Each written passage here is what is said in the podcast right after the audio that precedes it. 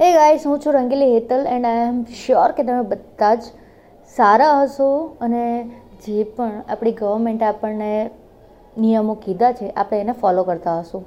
Guys અત્યારે તમારે safe રહેવાની જરૂર છે ને સાથે સાથે તમારે તમારા ફેમિલીને પણ સેફ રાખવાની જરૂર છે.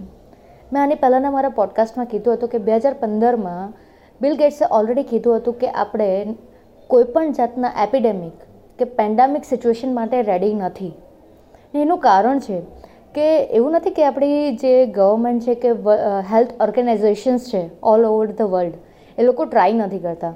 એ લોકો એવરી યર ડબ્લ્યુએચઓ સાથે મળીને એવરી સિક્સ મંથે નેક્સ્ટ ફ્લૂ માટેની એક રિસર્ચ કરીને એ લોકો એની વેક્સિન બનાવતા હોય છે. બટ ઘણી વખત અમુક એવી સિચ્યુએશન હોય છે કે જેના માટે એ લોકોને પણ નથી ખબર હોતી કે કોઈ નવો વાયરસ જેમ કે અત્યારે કોવિડ નાઇન્ટીન આવી રહ્યો છે વાયરસ જેના ભયમાં આપણે બધા જ છીએ. તો એ વાયરસ વિશે એ લોકોને પણ આઈડિયા નથી હોતો. હવે એક કેમ?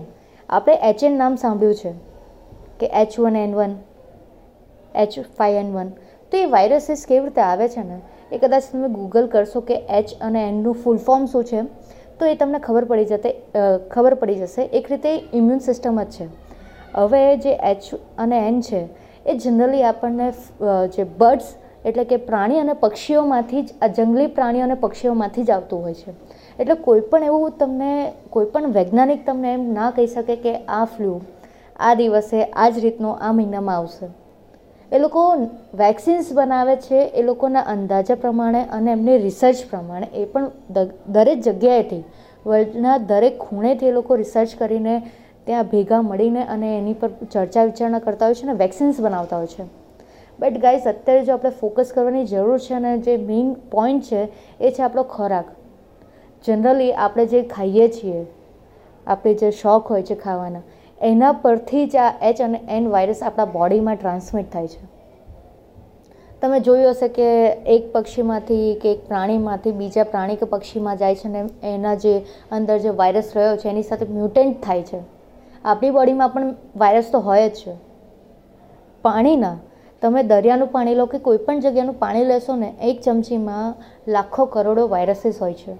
તો સેમ વે આ જ્યારે એક બીજા પ્રાણી કે પક્ષીમાં જાય છે ને, ત્યારે મ્યુટન્ટ થઈ જાય છે અને જ્યારે હ્યુમન બોડી સાથે આવે છે, ત્યારે હ્યુમન બોડીમાં મ્યુટન્ટ થઈ જાય છે. અને એક અલગ પ્રકારનો જ વાયરસ બની જાય છે ગાઈસ તો આપણે વિચારવાનું છે કે હવે આપણે શું ખાવું? ને આપણે સમજી વિચારીને ખાવાની જરૂર છે. જ્યારે લોકો એમ કહે છે કે જંગલી પ્રાણી તો H H one N one જે છે એ મરઘીઓને લીધે આવ્યો હતો. નાઇન્ટીન એટીન નાઇન્ટીન નાઇન્ટી એટમાં હોંગકોંગમાં સૌથી પહેલી વાર આ વાયરસ દેખાયો હતો. જો કદાચ મેં કોઈ વર્ષ બોલવામાં ભૂલ કરી હોય તો પ્લીઝ તમે જરા એડજસ્ટ કરી લેજો, બટ મારો જે મેઇન પોઈન્ટ છે એ છે કે આપણે આપણા ખોરાક ઉપર હવે વિચારવાની જરૂર છે અને જે આ વાયરસ આવે છે, એની સાથે કેવી રીતે તમે એનાથી દૂર રહી શકો. એના વિશે આપણે વિચારવાની જરૂર છે. ગાઈસ ફરી પાછા મળીશું. બટ આ ધ્યાન રાખજો. તમે ગૂગલ કરી શકો છો, ઘરે બેઠા છો, તો એચ વન એન વન શું છે? એચ એન શું છે મેઇનલી અને આ કેવી રીતે આપણે રોકી શકીએ છીએ? અને એનું તમે કેવી રીતે નોલેજ લોકોને આપી શકો છો, એ તમે હવે તમારી રીતે પણ સમજીને કહેજો. જો કોઈને ઇઝી લેંગ્વેજમાં તમે ટ્રાન્સલેટ કરી શકતા હોય, તો please to this and be safe and be happy અને આ તમે આ દિવસોને યુટિલાઇઝ કરશો તમારી લાઈફમાં એવી હું પ્રાર્થના કરું છું ને અપેક્ષા રાખું છું. Thank you guys